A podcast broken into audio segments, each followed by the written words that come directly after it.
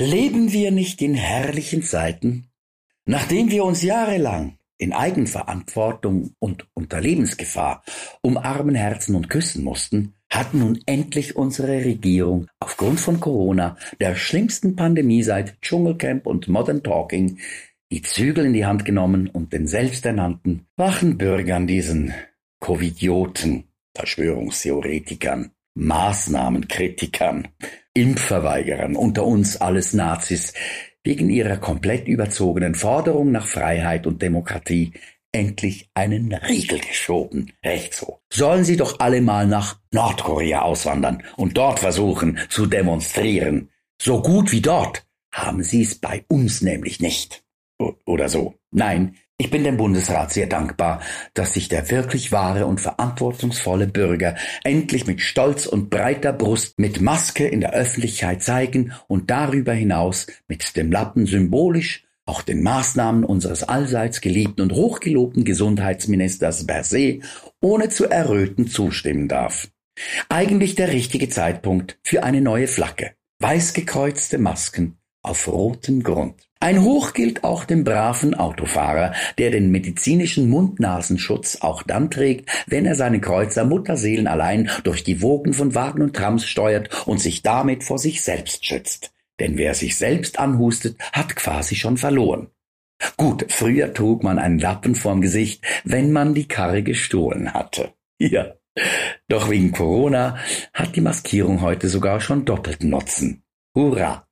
Seien wir mal ganz ehrlich. Wir haben's doch richtig gut, oder nicht? Zum ersten Mal in der gesamten Menschheitsgeschichte werden wir medial tagtäglich über den neuesten Infektionsverlauf einer Krankheit informiert und mit den aktuellen Fallzahlen und Todesfällen auf Trab gehalten. Äh, Fußballereignisse sind im Netz schwerer zu finden. Wöchentlich bemüht sich das BAG redlich, uns mit erhobenem Zeigefinger über die überlasteten Intensivbetten zu berichten und uns das niedliche Pixlein schmackhaft zu machen. Und dann stimmt man uns sofort wieder auf ein erneutes Ungemach von Mutanten ein, die von den reisenden Grenzgängern, Touristen, Brieftauben und Flüchtlingen aus allen Herrenländern in unser Land eingeschleppt werden.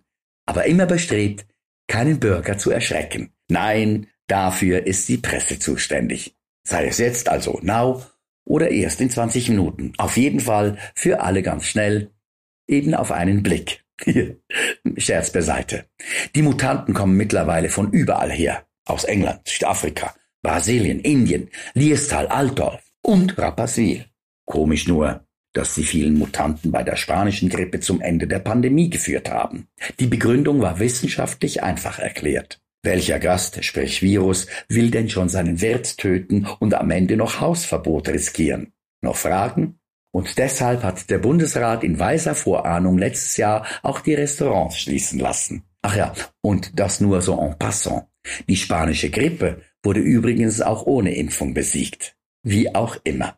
Endlich ist alles gut. Die Exekutive führt uns mit harter Hand, umsorgt, hegt, pflegt, pudert, wickelt und entwurmt uns und sorgt dafür, dass alle Bürger schon bald geimpft worden sind. Mit oder gegen ihren Willen. N'est-ce pas, Monsieur Berset? Äh, nein, natürlich werde ich in der Schweiz keine Impfpflicht einführen. Das kann ich Ihnen jetzt schon hoch und eilig versprechen.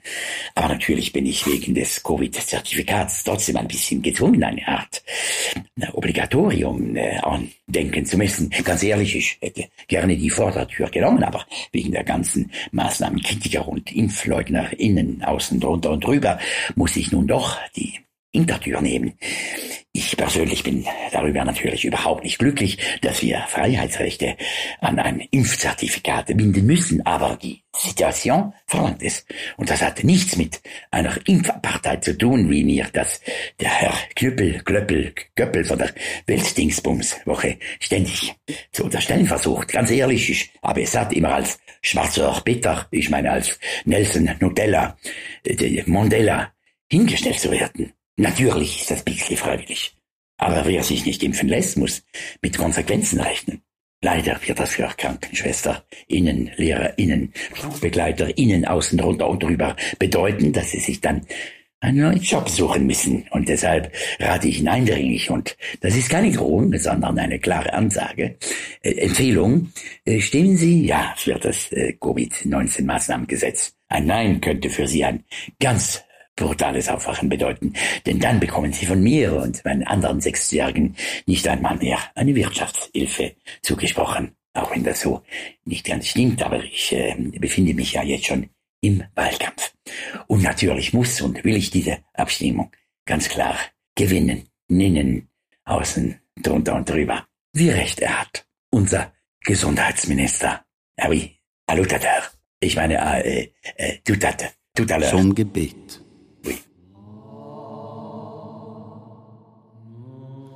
Corona unser im Lockdown. Infektiös werde dein Name dein PCR-Test komme, deine positiven Fallzahlen geschehen, wie im R-Wert, so auf Intensivstationen. Unser tägliches Pixlein gib uns heute und vergib uns unsere skeptischen Fragen, wie auch wir vergeben unserem Bundesrat. Und führe uns nicht ins Covid-19-Maßnahmengesetz, sondern erlöse uns von dem Great Reset denn dein ist das Testen und die Medien und die Masken in Ewigkeit. Äh, Berse, äh, Merkel, meine Amen.